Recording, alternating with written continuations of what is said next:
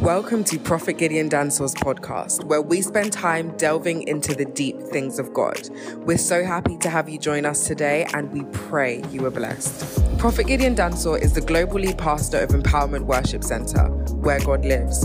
We welcome you to a time of deep study and prayer. You can also join us in person on Sundays at seven a.m, nine a.m, eleven a.m, and six p.m. We promise you your life will never be the same. Matthew chapter five, from verse one, reading down to twelve. And seeing the multitude, he went up into a mountain, and when he was set, his disciples came to him. Verse two, and he opened his mouth and taught them, saying, Blessed are the poor in spirit, for theirs is the kingdom of heaven. Verse four, Blessed are the mourn, for they shall be comforted. Verse five says, Blessed are the meek, for they shall inherit the earth. Verse six, Blessed are they which do hunger and thirst after righteousness, for they shall be filled. seven, Blessed are the merciful, for they shall obtain mercy. Tell someone to say, mercy is a seed you sow. Say, when you sow it, you reap it. Tell someone, be merciful, be merciful. Let's take verse seven one more time. Blessed are the merciful, for they shall obtain mercy. Verse eight, Blessed are the pure in heart, for they shall see God. Verse nine said, Blessed are the peacemakers, for they shall be called the children of God. Blessed which are persecuted for righteousness' sake, for theirs is the kingdom of heaven. Verse eleven said, Blessed are ye, which men shall revile you and persecute you, and shall say all manner of evil against you falsely for my sake. Verse twelve, Rejoice and be exceedingly glad, for great is your reward in heaven. For so persecuted they the prophet which were before thee. Father, bless us one more time. Let your children live here so blessed that we came. In Jesus' name, be excited. Clap your hands. Give God praise. We start a new series this morning called the Beatitude. Making your Christianity matter to others. Horizontal Christianity. Making your Christianity relevant to the people around you. Horizontal Christianity. Vertical is up to God. And there's one that is to the person next to you. Tell somebody, I'm very concerned about the way you think about me. Tell somebody, it matters the way you think about me. And tell someone, you better renew your mind about the way you think about me. Hallelujah. We had a good time dealing with subjects, having the mind of Christ. But this morning, we started a new series called The Beatitude. Making your Christianity matter. And we read the most powerful and profound sermon that was preached by our master, our Jesus, our savior, the King of Kings. The Bible says, Jesus, seeing the multitude, he went up into a mountain, and when he was set, his disciples came to him. And when the disciples showed up, verse two said, he opened his mouth and taught them, saying, Jesus, when he saw the multitude, he lifted them up and decided to teach. We're reading from the book of Matthew. The book of Matthew is one of the most interesting books in the Bible. Very, very interesting, because the book of Matthew does not only present Jesus as a Jewish Messiah, but also the long-awaited king, or perfect king. The Jews were waiting to see a Messiah, a Savior, and a king. And Matthew's account of the gospel is the one that presents Jesus not only as a Messiah, but as a king. He starts by giving the royal genealogy of Jesus, which helps us to understand that he's an everlasting king. From Matthew chapter one, Matthew begins to talk about Jesus' genealogy, his background, where he has come from. And he established that Jesus is not only the son of Joseph the carpenter, but actually the son of David. The root of David. He establishes that Jesus comes from the royal deity. He's a royal, he's a king. He goes on to give us how Herod was so threatened and scared about Jesus, because whenever the original shows up, the counterfeit is worried.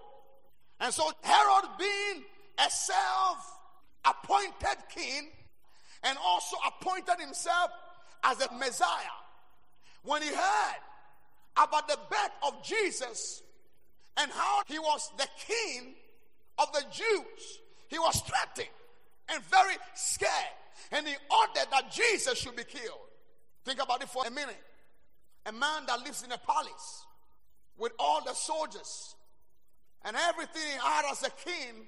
He couldn't sleep in a palace. Was looking for a baby in a manger. Sometimes you have no idea how many people are very worried about who you are.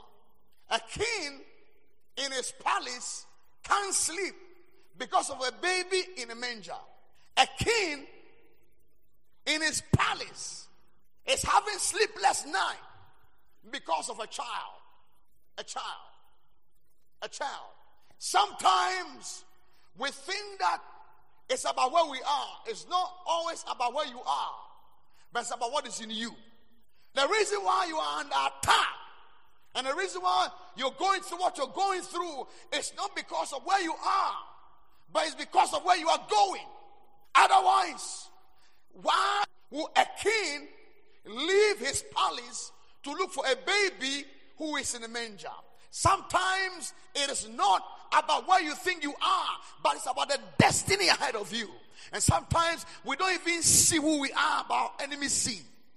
Have you wondered and asked yourself, why am I going through what I'm going through? You are going through what you are going through because of what is in you.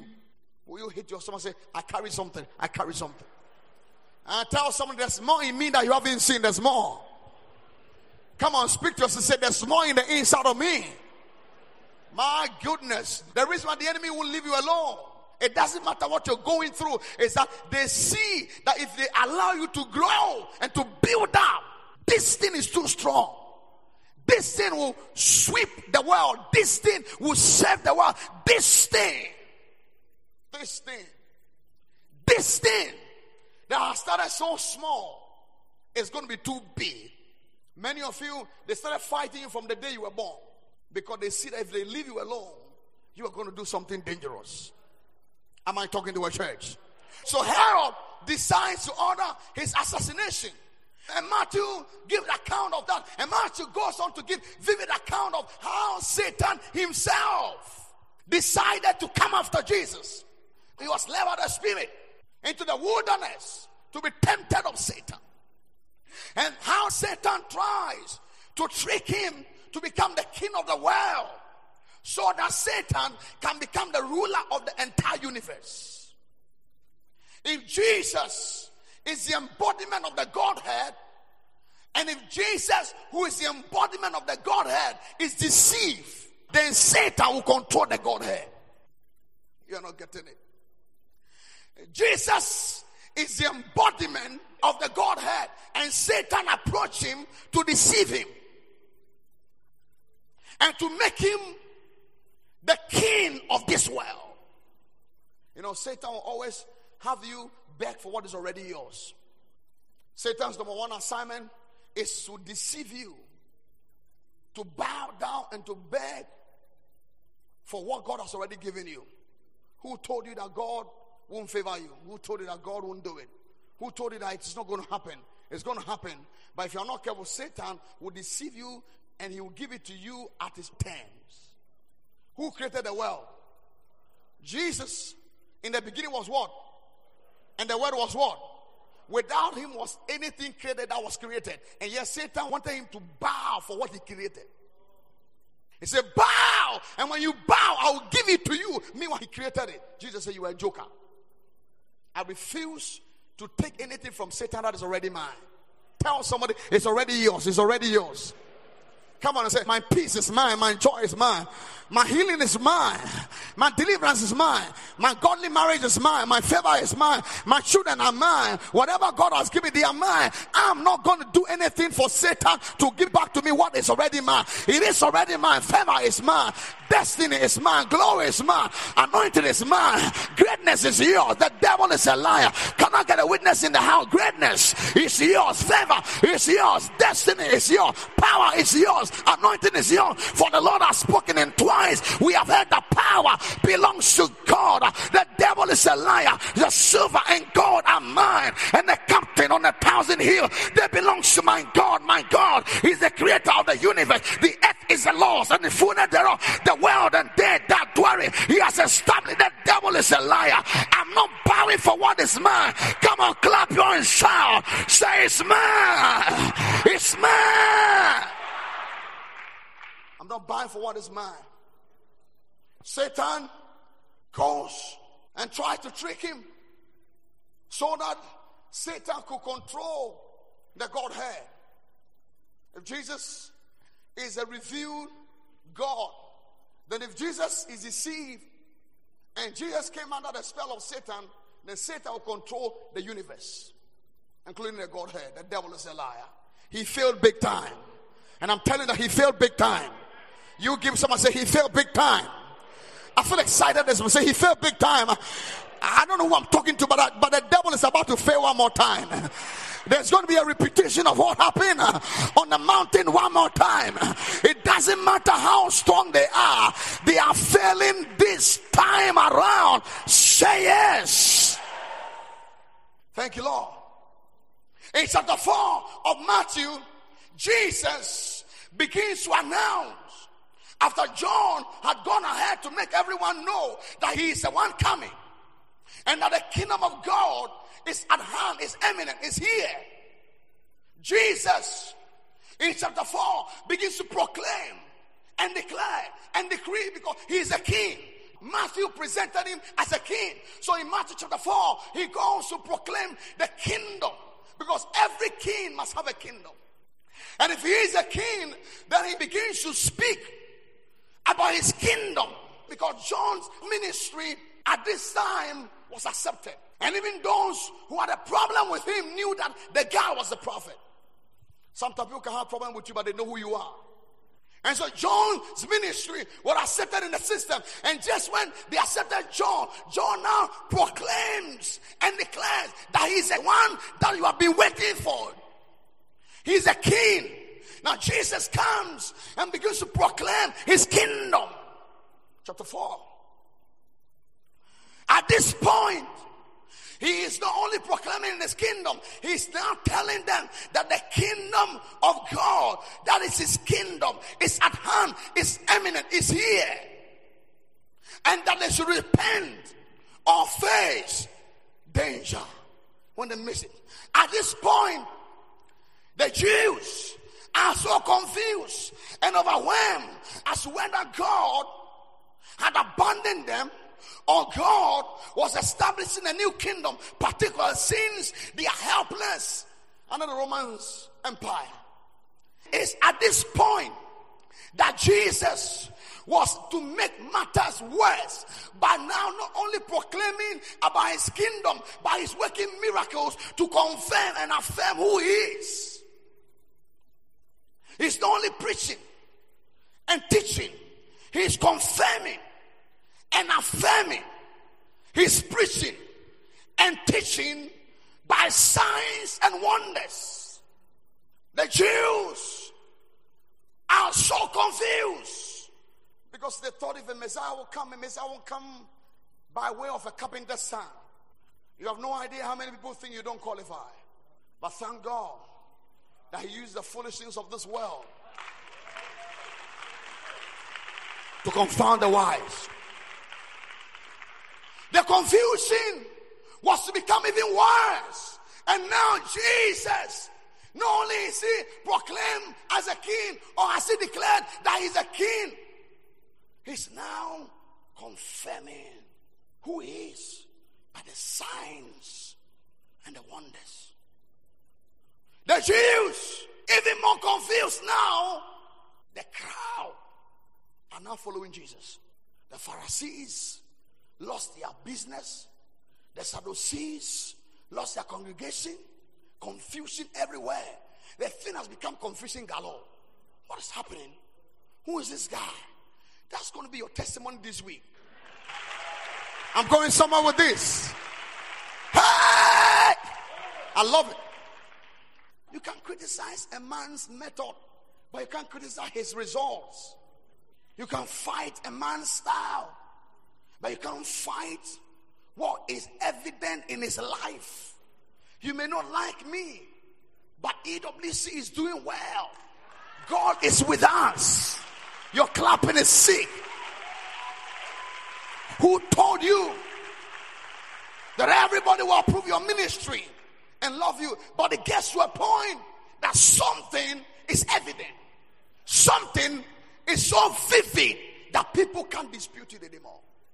Jesus now begins to perform miracles and signs and wonders to confirm his ministry. At this point, Jesus had a crowd and following.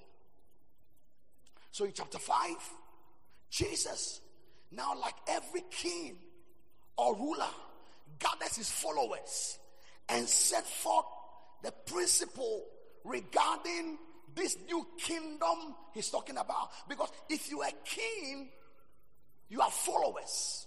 And if you are followers, you must teach your followers. So Jesus now gathers his followers. Are you with me? And now he begins to teach them, because every kingdom has a culture. Every kingdom has a language. You're not getting me. Eves, are you here? Do you have some Eves in the house? What about some Gans? Some Ashantis? What about some Nodness? Mampusi, are you here? Are you with me at all? Every kingdom has their culture, their language, and their way of doing things. So Jesus says now he's a king. He gathers his followers and he begins to now teach them the new life. Tell somebody, when you become born again, you get a new life. Tell somebody right there. Please speak to three and tell them, when you are born again, you get a new life. You get a new culture. You get a new identity. You get a new passport. You are born again. You are born again. You are a new person. If anyone is in Christ, he is a new creation. All things are past away. Behold, all things are new. I'm not the same way you met me five years ago. And even if I didn't know, now I know, because now my king is teaching me better. I'm learning. I am now a member of a new kingdom, a new house. I belong to the house of God. I am a child of God. Will you clap your hand and shout? Say yes. Whew. Help me, Lord. Jesus says, if I'm a king and I have a kingdom, and if in my kingdom there are subjects or citizens, I must teach my citizens the new principle, the new way of living, the new life. You cannot be a Christian and still live the way you used to live before you became born again. It doesn't work. As simple as this statement is, yet it is the strength, the motivation, the power of the Sermon on the Mount, which has become the greatest sermon ever preached by Jesus. The greatest sermon. In this sermon, Jesus began to establish the new way of thinking, the new way of life. Although Jesus here is particularly different and using a different language to that of Moses, yet what he said does not contradict what Moses says, but what he says fulfills and makes what Moses says better. You will notice that in verse one of chapter five, Jesus will speak, and the Bible said he ascended the mountain, and seeing the multitude, he went up, up, up into a mountain. Tell somebody that Christian journey is a mountain experience. I feel like preaching right there. Can I talk to you right now? Jesus ascended the mountain, because your Christian journey is not a valley journey, it's a mountain journey. You must come up. The days of staying down are over. Your Christian journey is a rising up, it's a going up, it's a new standard, it's a new life, it's a higher life, it's a better life. You are not getting me. I see you rising up. I see him bouncing back. I see him going up. Mountain top. It's a mountain top experience. Will you clap your hands and shout? Say yes. Who? Seeing the multitude. You know, when God will speak to the children of Israel and give them the Ten Commandments, the Ten Commandments came from where? A mountain. Where? A mountain. So God will always speak to them, but from the mountain. Who shall ascend to the hill of the Lord? a city that is set on the hill.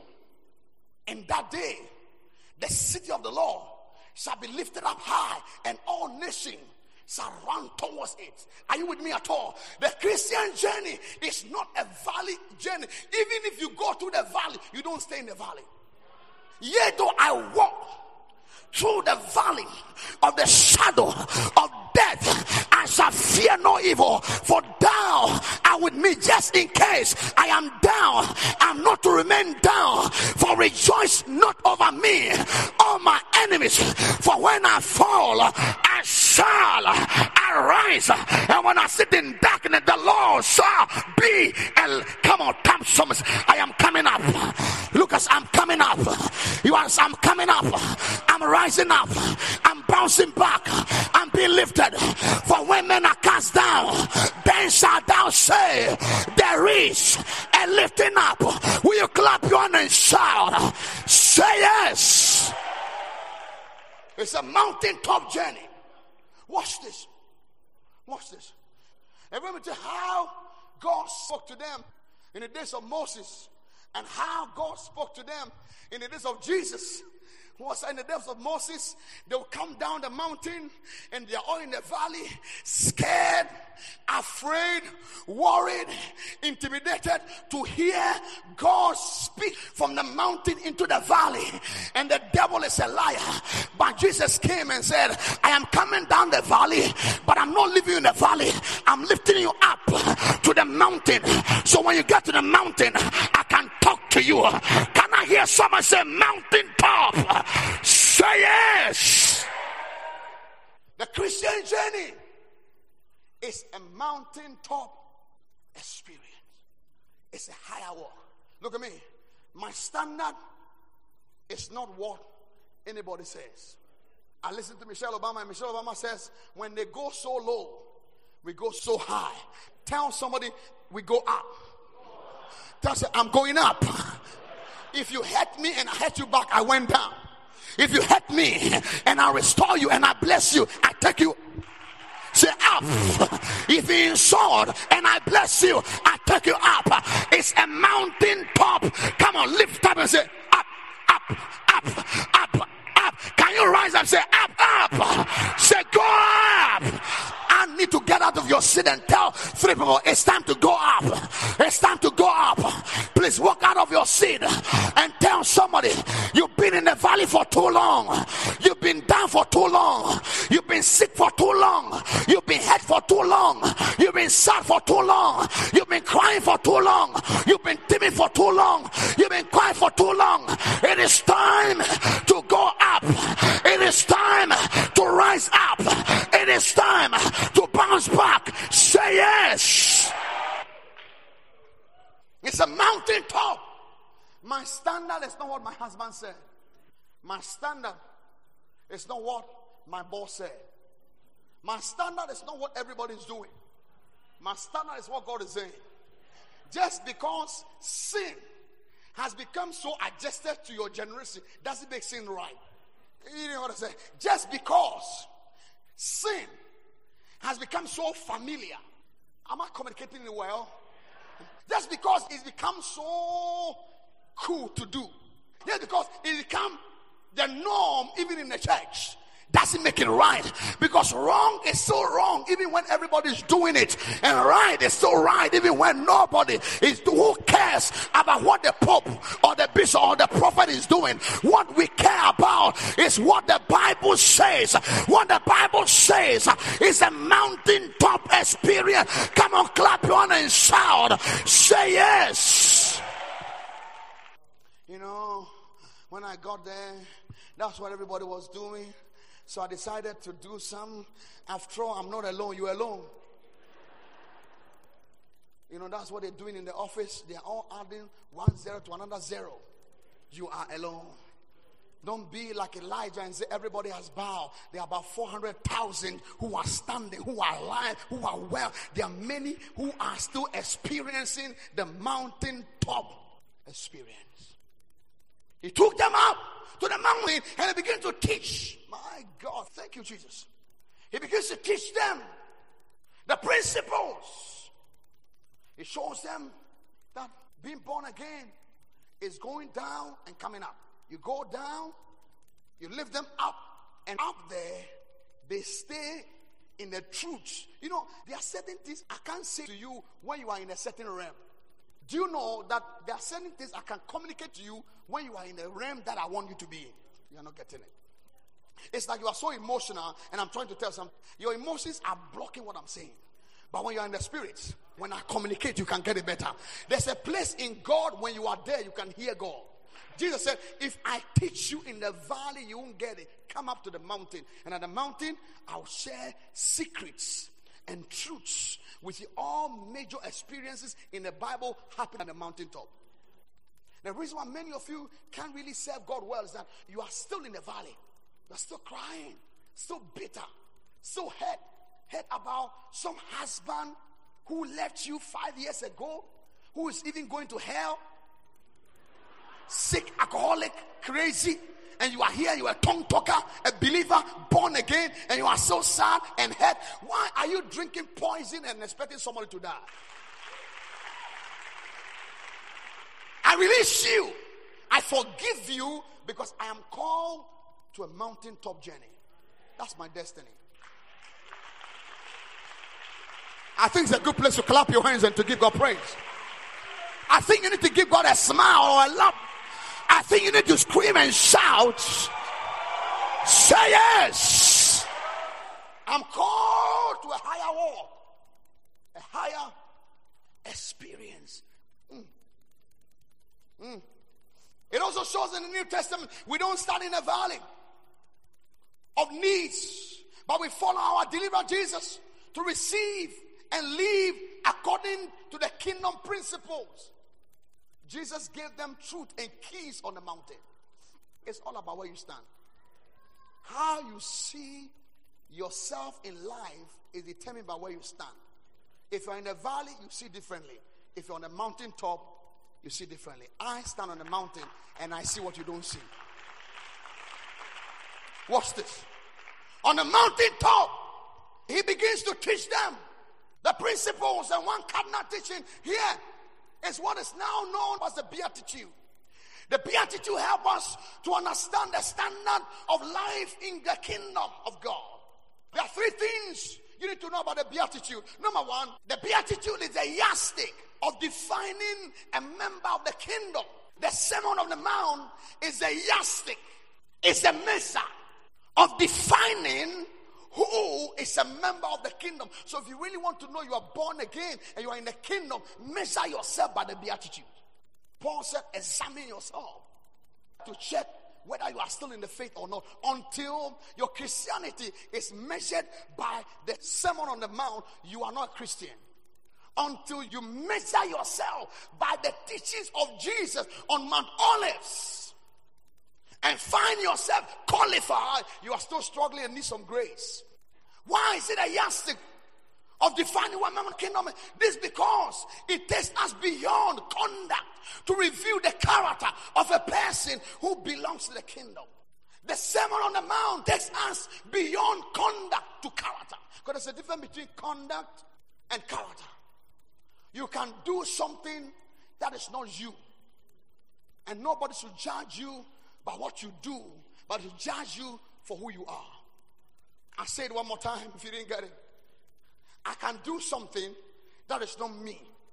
Because character is different from conduct.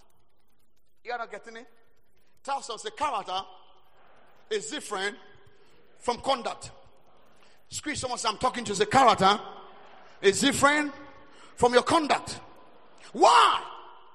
Because you are not measured by what you did. You are measured by who you are. I call it attitude to be. Because Sermon on the Mount is beatitude. It's not do, do, do. It's be, be, be. It's not about what you did. It's about who you are. As many as believe him, to them he gave power to become. become. To become. It's who I am. Tell somebody, it's who I am. It's who I am.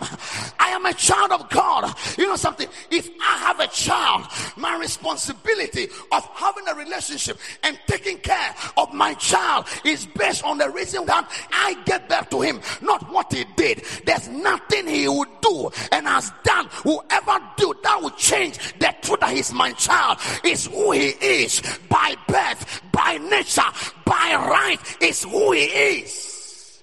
Look at me. Who you are is different from what you do. It's true. I can sleep, but that's not me. Something can come out of my mouth, but you can't define me by that. Who I am is not what I did. It is true that when you're a child of God, you exhibit God's character.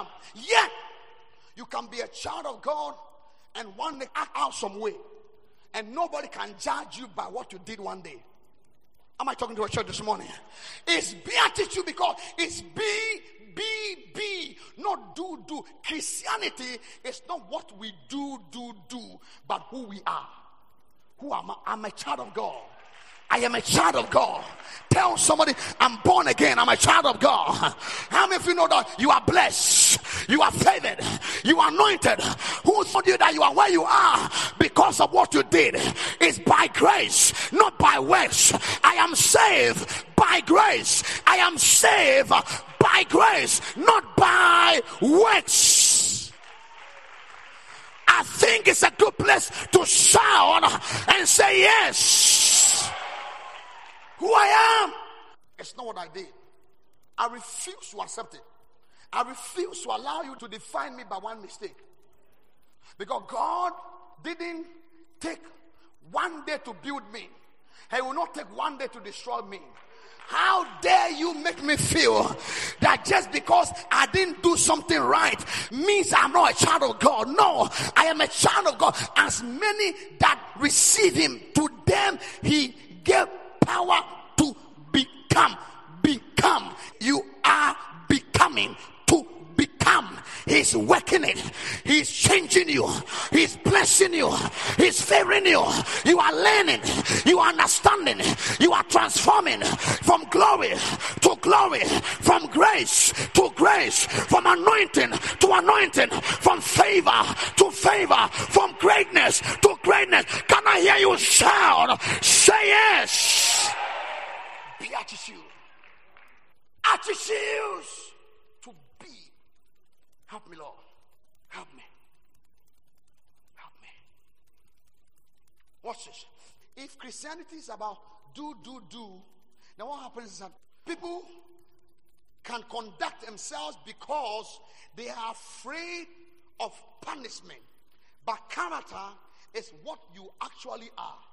It's different when you are behaving because you are afraid and when you are yourself. In other words, Christianity is not pretense. Watch this. Christianity is not we lift our hands to the great I am, who was and who is and is to come. Lift our hands. Great Shabbos. It's not acts. It's real work. When you're a child of God, you are who you are by birth, by grace, by divine identity. It's your birthright. Will you clap your hands and shout? Say yes. Look at me. I'm not serving God because I'm afraid of a witch. I'm serving because he loved me and I love him. It's a love affair. It's a relationship. Things happen, but we are working on it. Things happen, but we are working on it. We sleep, but we are still working on it. Something happened, but he still loved me. Are you with me at all? I don't understand it all, but I know he got my back. I may have questions, but yet he's still working on me because he's God all by himself. Will you clap beyond himself? Say yes. It is. It is a relationship. And as I get to know him more, I trust more. And as I trust more, my anxiety goes. And as my anxiety goes, I begin to relax and chillax. And I live a stress-free life because I know that all things are working together for my good. I may not understand it, but I know He's working it because He makes all things beautiful in His time. It might be my time, but not His time. But I know that when it is His time, He will surely show up and turn my captivity around. I serve God because I love Him, not because I'm afraid. When you are a Christian of conduct, you are always afraid. And you serve God because you are afraid of punishment. How many of you have had a father's love before? When you are a child, sometimes you crawl and you fall. They get you up and you are walking and okay. And you are running and you slip. Sometimes they tell you don't go, but you want to go and check what is there. If you are like me, you do all kinds of crazy things, but you are still a child. It doesn't change who you are. Nothing can change your relationship. That's what possible. What separates us from the love of God? Nothing. Not hell, not powers, not things present, not things. No money can change my relationship with God. If it is out of conduct, then when my circumstances change, I change. Number two, the Sermon on the Mount. Each of them start with the word blessed or happy. Bless. Say bless. I'm just showing three things to know about the Beatitude. The first one is that it measures your level in God. If you want to know where you are in God, measure yourself by the Sermon on the Mount. Number two, it starts with the word bless or happy. This means they bring blessings and happiness to anyone who walks. If you walk by the Beatitude, you walk blessed. If you walk by the Beatitude, you are happy. If you walk by the standards of the teaching of the Sermon on the Mount, you walk in a realm of blessing. You are not under a curse, but you are in blessing, because when you become a member of the kingdom, the curse is broken, and now you are blessed. You are transformed. You metamorphose. You shift. You change address. What used to fight you can't fight you anymore, because you are now a child of God and you are under the kingdom of Jesus. Blessed. Can I see your right hand lifted up and shout, bless? Your voice is too low. You need to scream and say, bless. Give someone a hand and say, bless. You are blessed. You have no idea who you are. If you are born again, if you are a child of God, you are blessed. Why do I say that? The word blessed in Greek means Makarios, which means spiritual joy and satisfaction beyond one state of life.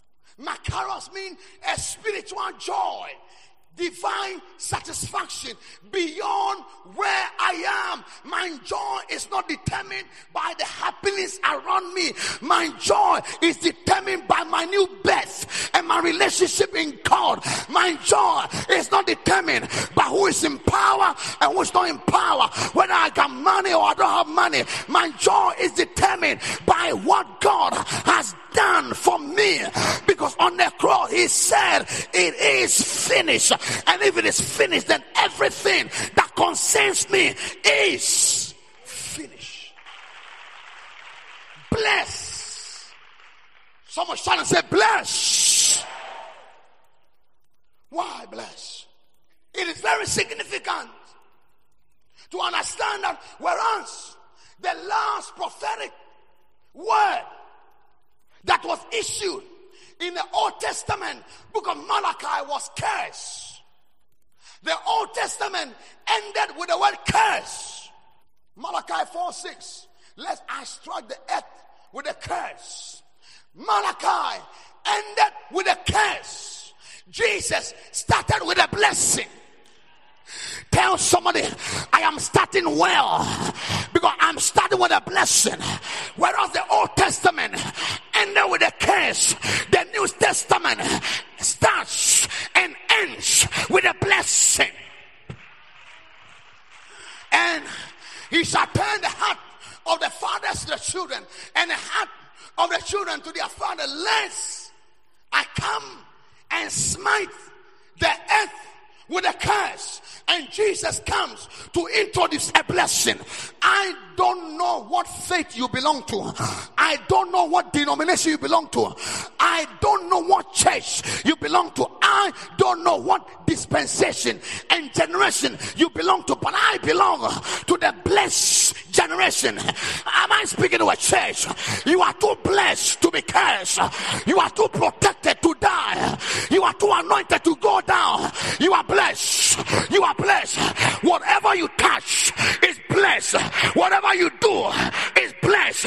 Blessed are you in the city, and blessed are you out of the city. Come on, clap your hands, shout. Say blessed. Shout and say blessed. Blessed. Blessed. Blessed. It starts with blessings. Do you know in the New Testament, start with a blessing and ends with a blessing? Revelation twenty-two, twenty-one says grace, grace, the grace, benediction. That word grace is extension of benediction. In other words, when you are a child of God, you don't leave God's presence without a benediction. What is grace? Grace is ability to do what an anomalous circumstance you were never able to do. What is grace? Grace is capacity, capability, dunamis, power, strength, energy, infusion. I can do all things by grace and through God who strengthened me. I came to speak over your destiny. Receive grace, receive power, receive strength. Say grace. The Beatitude shift me from the realm of curse to the realm of blessing. Are you following today? Number three, it refers to our virtues. And the third thing to know is that the Beatitude is also referred to as what? The virtues every member of the kingdom must have. This means having faith in God is not enough. As a child of God, you must add virtue. You must add virtue. Second Peter one five says, and beside this, giving all diligence, add to your faith virtues, and to virtues knowledge. Add to your faith what? Virtue. The Sermon on the Mount is virtue. You receive virtues, substance. Christianity is not an empty thing. It's substance. It's weighty. It's meaty. Don't go to church and live there the same. Don't go to any church that is not preaching sound doctrine. Don't be in a church because you were born in that church. You were born in a hospital. Your clapping is sick. Do you know why you were born? You were born in a hospital, so you have to go to Hospital Chapel International. You are so struggling. You come here and God gives you virtue, substance, power, and you are so struggling to your old church. You need deliverance. When I go before God, I must live blessed and with substance. I walk out of the presence of God with knowledge, with understanding, with more light than I came. If I were, I'll be aggressive. How many of you come by the grace of God to the Empowerment Worship Centre Sunday after Sunday and you live here with substance, with grace, with power? If you're a witness, clap your hands and shout. Say yes. Why? Because grace without truth is junk food, and truth without grace is deadly. I'm telling you that in Christianity there's a balance. Stop living an empty life. Live a life of substance. Have values. Have godly principles. Because when you possess Him, His principles come through you. You walk in it. Look at me. I'm not following principle. I'm following Him. And as I follow Him, He gives me godly principles. Church, having understood this, we must understand there are eight beatitudes. And today I want to just deal with one. The first one is that it's a blessed are the poor in spirit, for theirs is the kingdom of heaven. The first beatitude. Blessed are the poor in spirit, for theirs is the kingdom of heaven. He must always start with your spirit. Because when you are spiritually okay, every other thing will fall in place. Blessed are the poor in spirit, for theirs is what? The kingdom of heaven. Jesus started talking about being poor in the spirit because That should be the general attitude of every believer. How should every believer, if I took your temperature as a child of God, your temperature must read poor in spirit. The general temperature of every Christian must always read poor in spirit. How are you looking at me like that? If I measured you spiritually, if I took blood samples and I did a test on you, your test results must read poor in spirit. Tell somebody, when was the last time you did a blood work spiritually? Please ask somebody, so when was the last time you took your blood and you did some blood work? If you're not answering, you are already failing the test. Tell somebody, when was the last time you did blood work on you as a child of God? Tell someone, when was the last time? When was the last time? And ask the person, if you did a blood work, what was your result? Arrogant in spirit, pride in spirit, pompous in spirit, know-it-all in spirit. But your blood work must read poor in spirit. Why? This is because without brokenness in the spirit, you cannot receive anything from God. Brokenness. God cannot receive you. This is why the kingdom of God, there must be what? A fall and a rise. The Bible says in Luke chapter two verse thirty-four, that his birth shall be the fall and the rising of many. The fall and the rising of many. Every Christian must be poor in spirit. Poor in spirit. Poor, poor, poor in spirit. But blessed are the poor in spirit. What does it mean to be poor in spirit? It means to be broken in spirit. To be broken. To be what? Broken. To be what? Broken in spirit. Poor in spirit. Broken in spirit. Every Christian must first experience the fall, then the rise. If you're a child of God and you don't understand the fall and the rise, you can't serve God well. Why? Because the Bible says, unless a grain of a seed falls into the ground and it dies, it abideth alone. But if it dies, it brings forth much fruit. Have you been dead before? Let me know if you talk about death. Have you fallen before? Just in case too deep for you. Have you been down before? What does it mean to fall? The Bible says, fall on a beautiful stage, like I say, fall in the ground. It means that sometimes you get a little bit dirty. Sometimes when you fall, you do not only fall, you die. Sometimes in your walk with God, you get to a place where it's like you are dead. So journey with God brought you to a place where people don't even think you exist anymore. Can I break a little bit deeper? As your journey in God brought you to a level where people think you don't know what's going on. As your journey in God brought you to a realm where people look and they say, you are backward, you are color, you are primitive, you don't understand our generation, you don't understand our world, you are too back, you don't get it, you are naive, you are lost. Have you been a place in God when your belief made people mock you? Have you been a place in God when your love for God became the reason why they were mocking and laughing at you? Blessed are you, poor in spirit, poor. Have you been a place in your walk with God when your bosses and your accountant says, are you crazy in paying tithes? And you are like, do you understand what it means? By myself it won't work. Have you been a place in life where you are academically prepared, sophisticated, you are so intellectually sound, but you are like, I'm praying for God to speak before I move? Have you been a place in life where people argue you and they question your sanity? Uh, as your walk with God brought you to a place where people are questioning whether you are normal. Poor in spirit is a broken person. Until we are broken, he cannot remold us.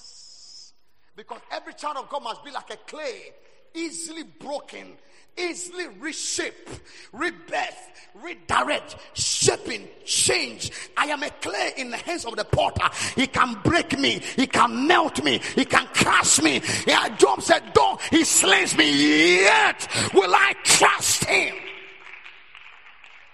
Look at some say, are people questioning your sanity? You are not asking the question, I've been meaning to talk to you about this. I've been meaning to talk to you about this. Are people questioning your logic, your logic, whether you are normal or not? People can look and say, what are you believing? Everything is gone. Everything is lost. You are growing. You are not making it. It won't work.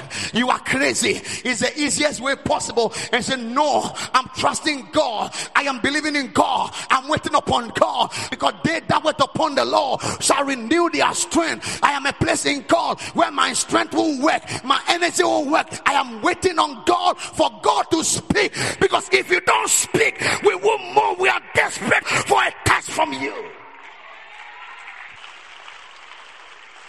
Watch this. Watch this. Being poor in the spirit is not one in the flesh. That's being poor in the flesh, being poor in the spirit. Being poor in the spirit is not as a result of being lazy. I'm not talking about being lazy. I'm not talking about what? Negligence or ignorance. I'm not talking about not having money per se. I'm saying simply generating a character that says, I depend on God in every case.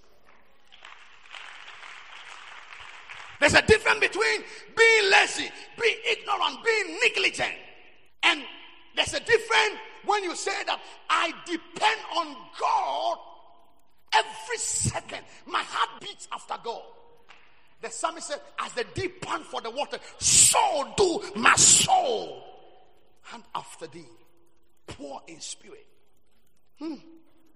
Hmm. It is an attitude.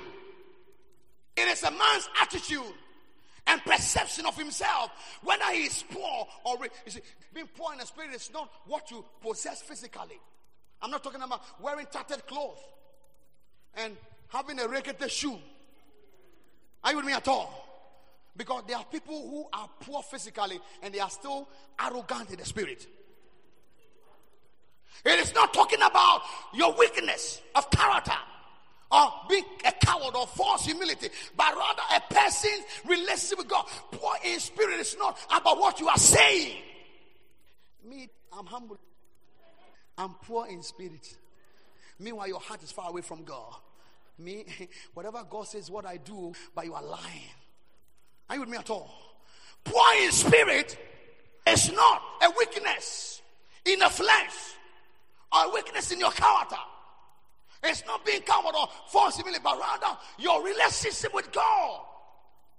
It's not about glorying that you are the most humble or poor in spirit, but a general appearance. It's not about what you say. You go to a church and some people, as soon as you see them,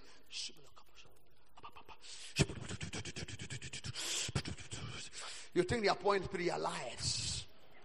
Because poor in spirit is not what you say. Is your state in the spirit. Poor in spirit is not what you pretend to be.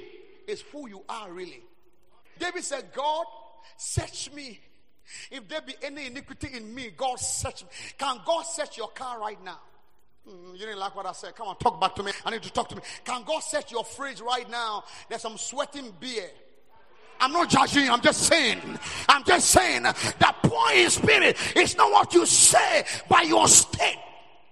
Your true state. Poor in spirit is not how calculative and manipulative and fast you are in the church. Poor in spirit is the way God sees you.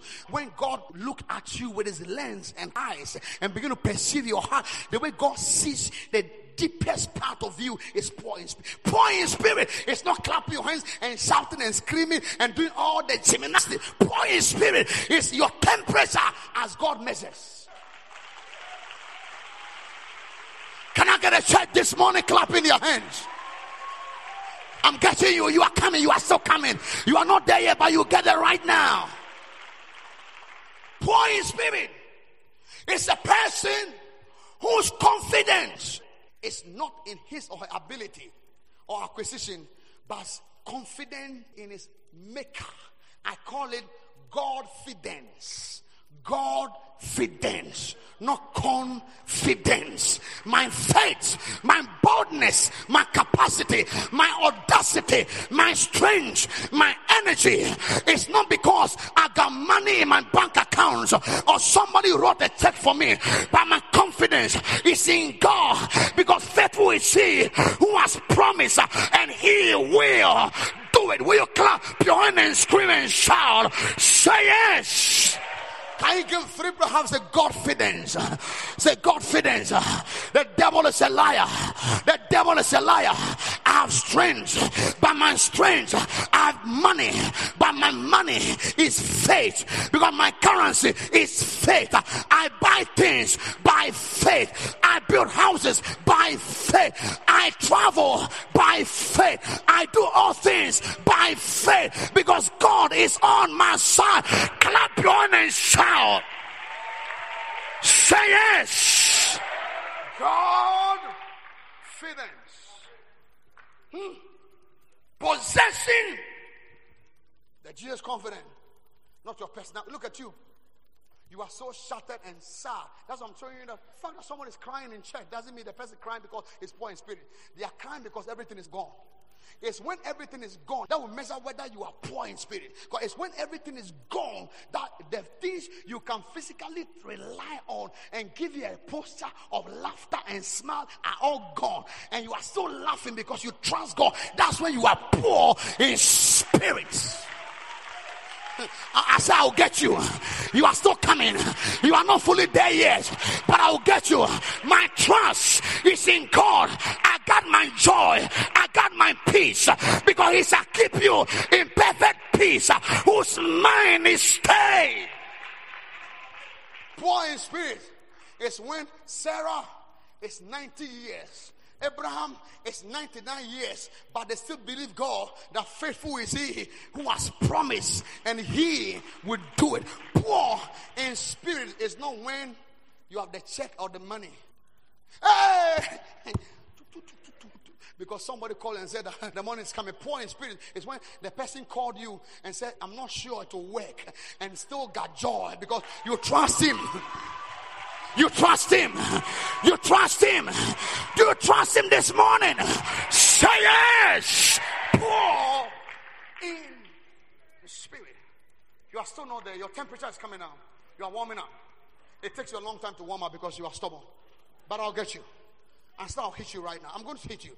One Bible scholar named Abed Barnes said, "Poor in spirit means having a humble opinion of yourself, to be sensible that you are a sinner, having no righteousness of your own, but to be willing to be saved by the only rich grace and mercy of God, to be where God places us, to bear what He lays on us, to go where He bids us, and die when He commands us, to be willing to be in His hands, and to feel that we deserve no favor from Him."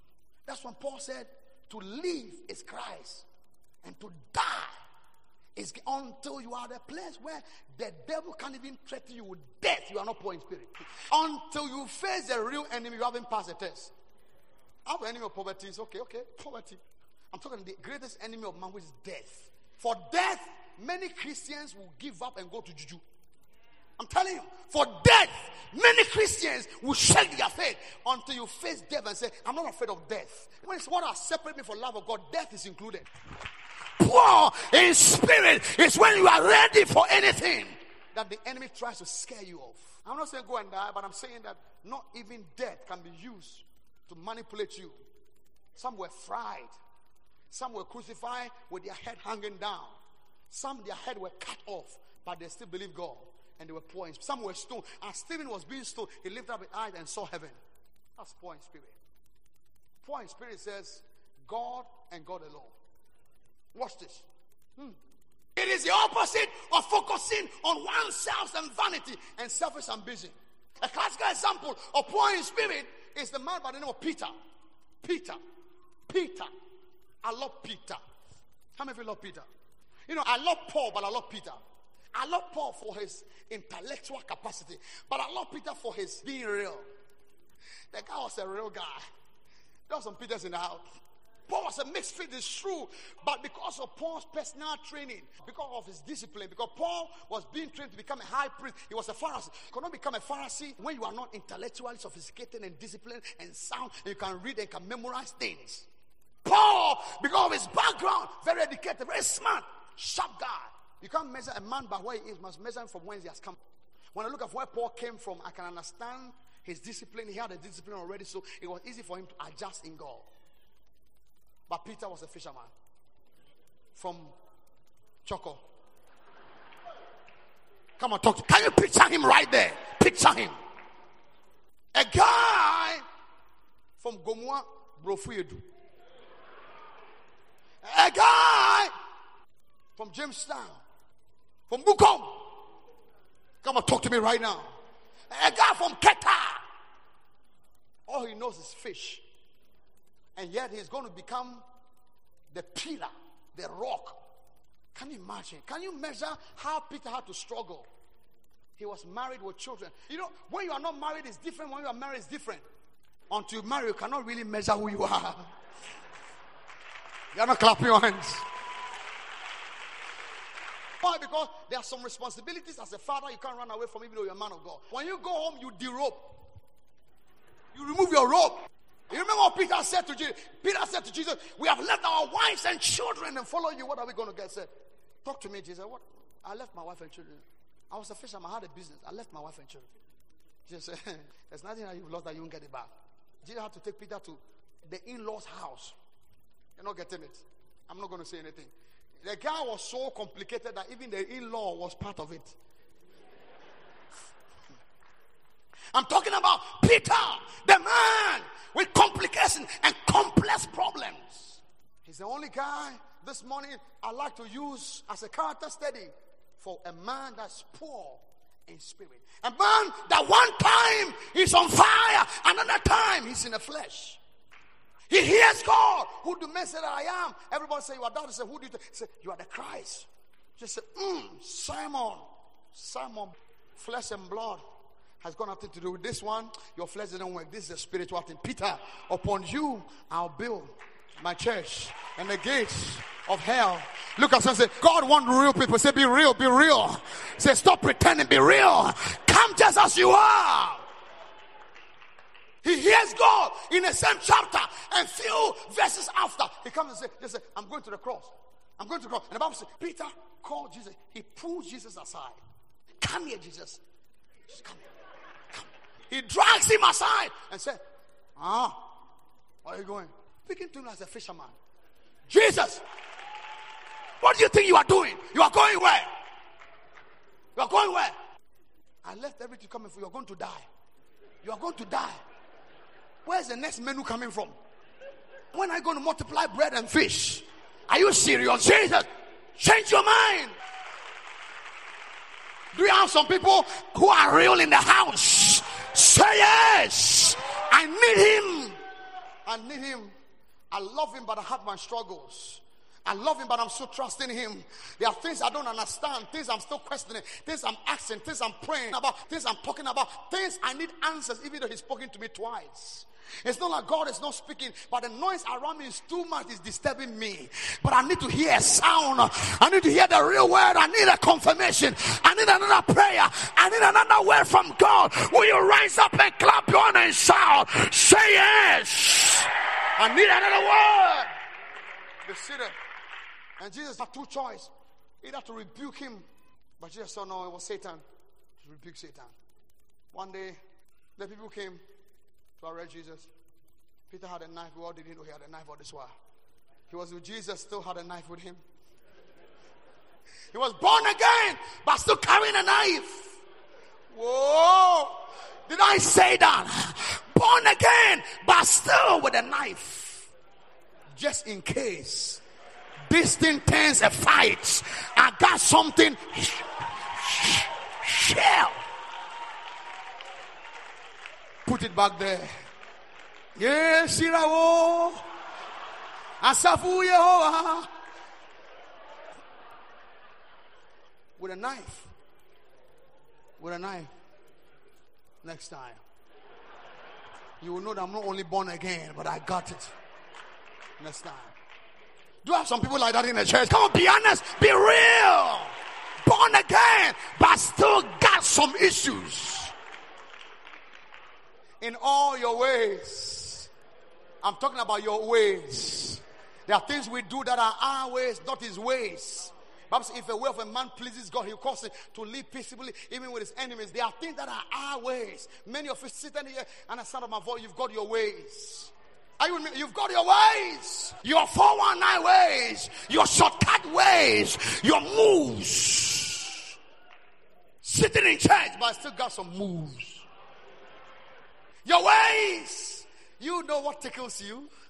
What makes you smile? Mm-hmm. Something is hitting your mind. You are struggling.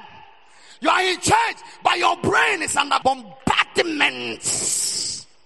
You are born again, but I still like them tall.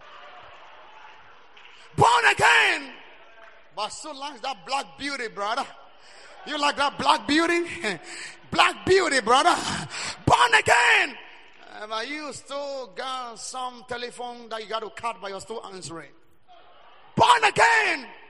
But struggles to sleep in the night. You got to do a little bit of wine and, and champagne and blaze a little weed and and wipe your mouth and come and stand and still lift up your hands. You still got a knife. Born again, but with a knife. A pastor, but with a knife. The next apostle after Jesus, but still holding a knife. I told you about the lady who said, I love a bad boy who loves Jesus. Yeah.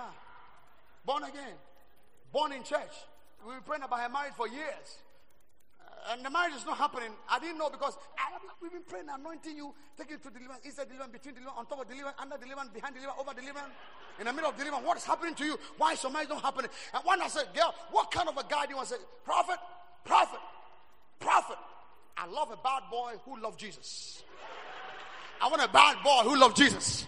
I said, you need deliverance. If you love Jesus, it can't be bad boy. Because when you love Jesus, he turns you around. But what he's saying is that I want a guy who is fifty-fifty. Can you give the Lord a bigger laughter and a clap? Say yes. I say, understand why you are not married. And there are guys like that. They want a little angel and Jezebel. Mix, mix. What is that? I love Jezebelic. An angelic. Angel fifty, Jezebel fifty, fifty fifty. I don't want somebody who's always praying. I don't, don't, don't, don't, don't, don't. Oh! Before we kiss, let's pray. Can I say it as it is right there? I'm touching on your nerve. You can look at me any way you want to look at me. I know I'm preaching good. The angels are telling me I'm preaching good. The Holy Ghost is telling me I'm preaching good. I feel a witness in my heart that I'm preaching good. Will you rise up and clap on and shout? Say yes. Born again. But with a knife. Try me. I will show you. But before I became born again, I used to be. Don't try me. I'll break your neck. Well, let's come on, let's take confession. That's Peter. Interesting character. Are you with me? Can I show you what spirit is? Peter becomes a critical example as one that had an encounter, became poor in spirit. Luke twenty-two, thirty-one to thirty-three. Luke. Chapter twenty-two, verse thirty-one. And the Lord said, uh-huh. Simon, Simon, Simon, Simon, behold, behold, Satan hath desired to have you, uh-huh. that he may sift you as wheat. But I prayed for thee, mm-hmm. that thy faith fail not. And when thou art converted, strengthen thy brother. Look at someone and say, when you are converted, when you are converted, you, you, you. Say, when you are converted. Right now, you are not. Right now, you are just talking. You haven't been through anything in your walk with God that shakes your faith to the core, that makes you feel like giving up. You haven't yet encountered anything that questions everything you know about God, but you still have to trust him anyway. You haven't been through anything that leaves you with so much regret. And the guilt is literally killing you, that you have to depend on God to survive before him every day. You haven't been attacked in the area of your strength and failed before. You haven't been attacked in the area you are so sure you're going to pass, and yet you fail. That you have to trust God that it is not by might nor by power. You haven't been there. When thou art converted, right now, Peter, you are not. Peter looked at him and said, Jesus, what are you talking about? Continue. And he said unto him, Lo, I am ready to go with thee, uh-huh. both into prison and to death. Ah, yeah, yeah, yeah, yeah, yeah, yeah, yeah, yeah. Lord, Lord, just in case you are questioning my loyalty to you, let me talk to you. I'm ready to go with you. Why are you attacking me, Lord? Do you know some prophetic word can come to you and you think that someone is attacking you? God is really talking, but that was Peter. Peter said, what is the meaning of all this? We are all following you. Why are you singling me out? Why? Why are you attacking me, Lord? What have I done? I'm ready to go with you in prison. And if that's not enough, even in death, I'm with you. And what happened? And he said, And he said, I tell thee, Peter, the cock shall not crow this ah. day, before that thou shalt thrice deny that thou knowest me. Hey, Jesus, you are t- you are questioning my loyalty to you. You are telling me that after all I have left to follow you, there's still a tendency in me that will betray you. Jesus, what is the meaning of this, Lord? Why? Have something been said to you that you are like, somebody is talking to you in the wrong way? Have, have you been there before? When someone says something to you, and the thing that you heard, you are like, why are you on my case? Are you still questioning my loyalty to Empowerment Worship? Are you still questioning? I've been with you. So what is that? Why? Why? Lord! Jesus said, Peter, what is about to happen, you don't know. You think you are strong, but you are about to meet what's stronger. Have you been at a place in God where your strength can't handle it anymore? Have you been at a place in your walk with God where you prayed and something hit you and your prayer couldn't stand it? I'm not preaching to everybody, but I'm preaching to those who are already converted. If you have ever been there, you will not be judgmental. You will go through something that you will end up saying that this one, they need grace. I need to pray for people. You know, you haven't been there. You are so judgmental and wicked because you haven't been through what others have been through. But why are they like that? Why can't they just serve God? Why are they backsliding? You haven't been there before. Take it easy. Look and say, take your time, take your time. The most spiritual, welcome. Jesus said, Peter, the cock will not crow thrice, and you will betray me. Peter said, no. I know I won't. Instead of Peter receiving what God said and praying on it and working on it, he fought, because sometimes in our mind we think we are okay. That's arrogance in the spirit. Arrogance in the spirit says, I'm too prayerful. I pray three times a day. Can't happen. Sometimes I'm ministering to people and I'm like, God is revealing this to me. They're like, it won't happen, it won't happen. Hey, arrogant. There are a lot of Christians, especially those who have been in church for years, very arrogant. Very, very. Because they think they know all about God. Sometimes you don't know any and everything. Watch this. Watch this. What happened? When I was daily with you in the temple, uh-huh. you stretched forth no hands against me. Uh-huh. But this is your hour and the power of darkness. Uh-huh. Then took they him uh-huh. and led him uh-huh. and brought him into the high priest's house. And Peter followed afar off. The enemy will pull you to a dimension. You have never been in a place where you felt that this thing I'm dealing with is new. I followed God, but I'm fighting something that is new. It looks like it's not in my terrain anymore. I need another level of grace to hold me, because this one is a thorn in my flesh. You are like Paul. Can you imagine? Paul was having an all-night. Somebody fell and died. Paul laid hand and the person came back to life. One prayer, pow, alive. And Paul is dealing with a thorn in his flesh, and he's prayed three times and the thorn is still there. Have you been dealing with something that even when you pray the most, the thing becomes worse? Have you dealt with something that you prayed for people and it worked, but you pray for yourself? it's not working. You counsel people and they take your counsel and it works, and you have no wisdom to navigate what you are dealing with. I'm talking about something that shakes your faith. And when they had kindled a fire in the midst of the hall and were set down together, Peter sat down among them. Uh-huh. But a certain male, a certain maid beheld him as he sat by the fire, ay, ay, ay, ay. And earnestly looked upon him. Uh-huh. There's a devil looking at you. There's somebody that wants to really question whether you are Christian or not.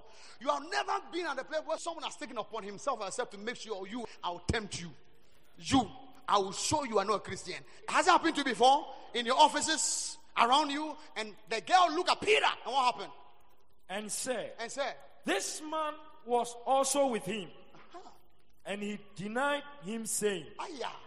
Woman, woman, I know him not. And after a little while, another saw him and said, thou art also of them. And Peter said, man, I am not. And about the space of one hour, Aya. After another confidently confirmed, saying, uh-huh. of a truth, of a truth, this fellow also was with him, for he is a Galilean. And Peter said, man, I know not what thou sayest. And immediately, while he yet spoke, the cock crew. And the Lord turned and looked upon Peter.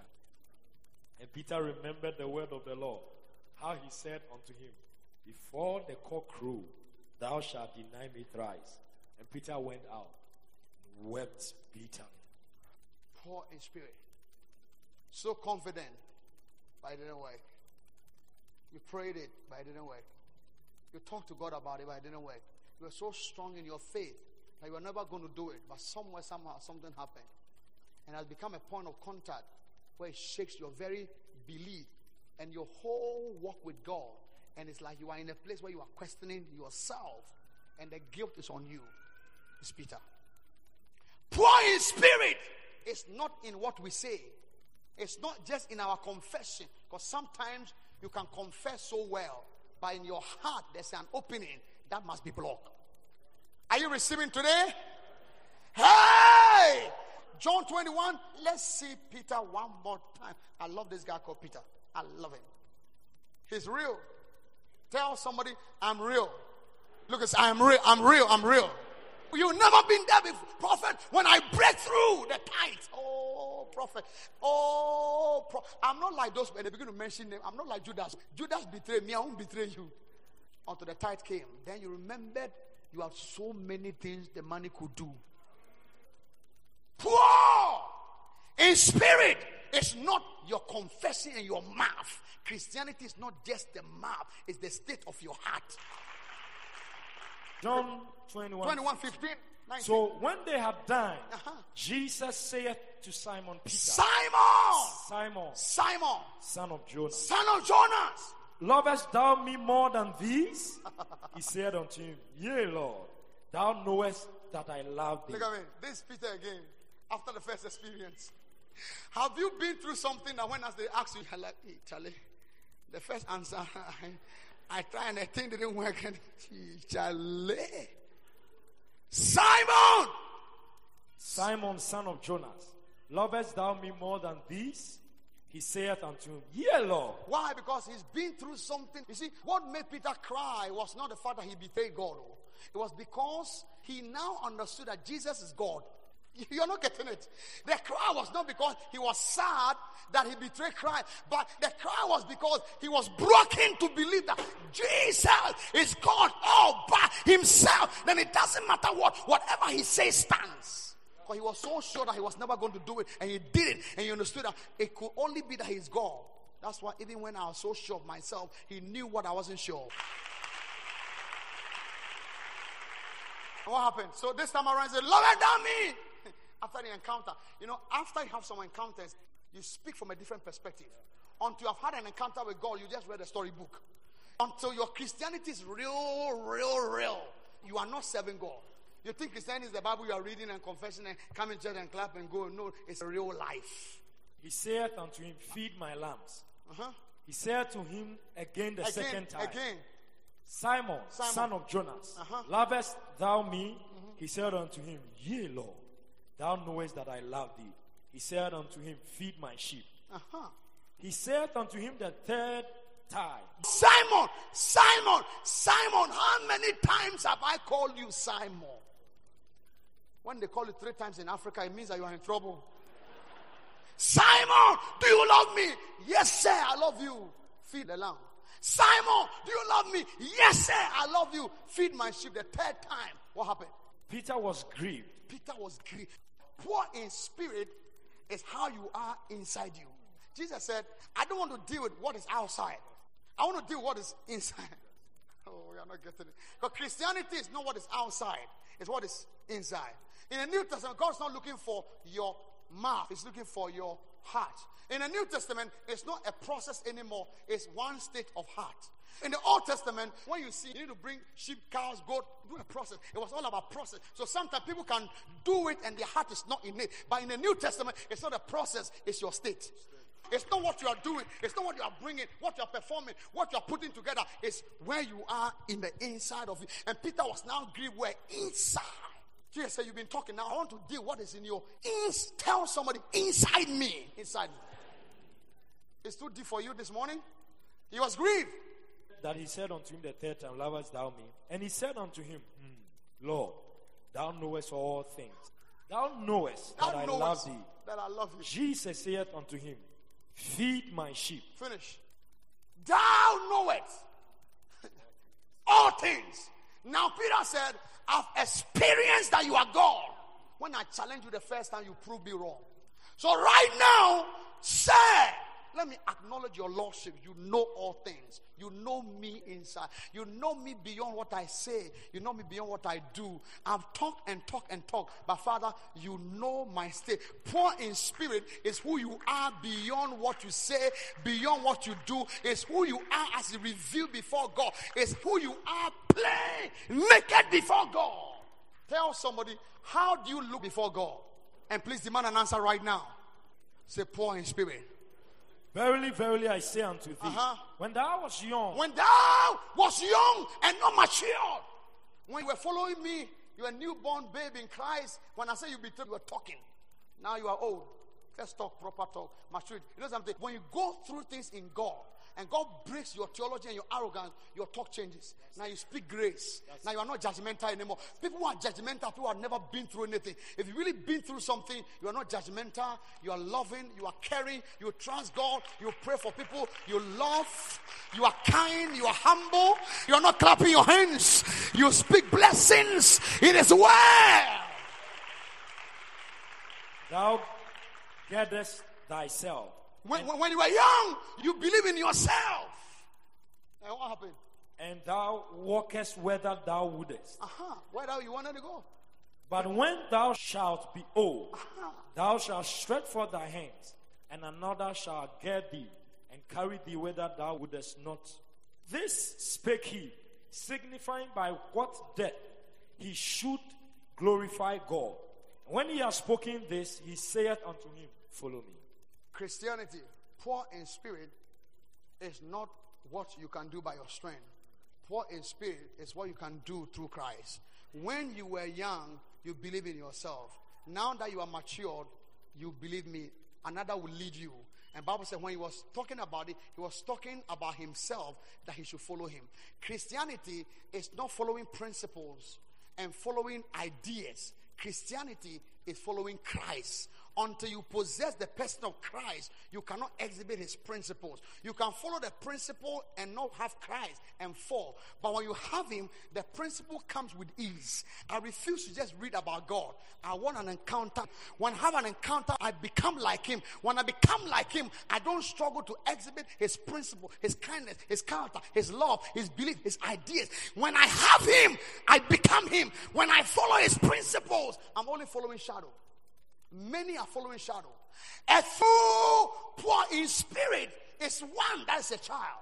Until you are a child in God's house, you are not poor in spirit. What is a child? A child believes that if the daddy says, I'll buy you an aeroplane, I believe that daddy can buy it. Until you are a realm where whatever God says, you believe it as a child, you are not poor in spirit. Are you the one that questions God's ability, God's strength, God's dunamos, God's power. I am at a place in God that whatever God says, I believe it as a child. Until you are a child in God, you are not poor in spirit. Rise up to your feet. It's a new journey. It's a new journey. How many of you believe God like a child? I believe him like a child. I need to go to Bible and say, I believe him like a child. Get out of your seats. I believe him like a child. Come on, say, come on, say, come on, say. Come on, saints. If God said it is well, it means it is well. It doesn't matter what the doctor says, my friend says, my enemy says, it is well. Lift up your hands. Let's read the scripture together. Matthew eighteen, chapter one to three. Look at me. Unless you are like a child before God. If I say I'll buy my son an aeroplane, he doesn't ask, Daddy, where's the money coming from? He believes that I can buy it. Tell somebody, are you a child? Tell somebody, are you poor in spirits? Say, if you are poor in spirits, you will behave like a child. Come on, go to Father and say, it's time to behave like a child. My God, when I come before God, I dance like I got no problem. I shout like I got no problem. I scream like I got no problem. Because my God is the King of Kings, the Lord of Lords, the great I am, the conqueror, the deliverer, the warrior, the fighter. Say it.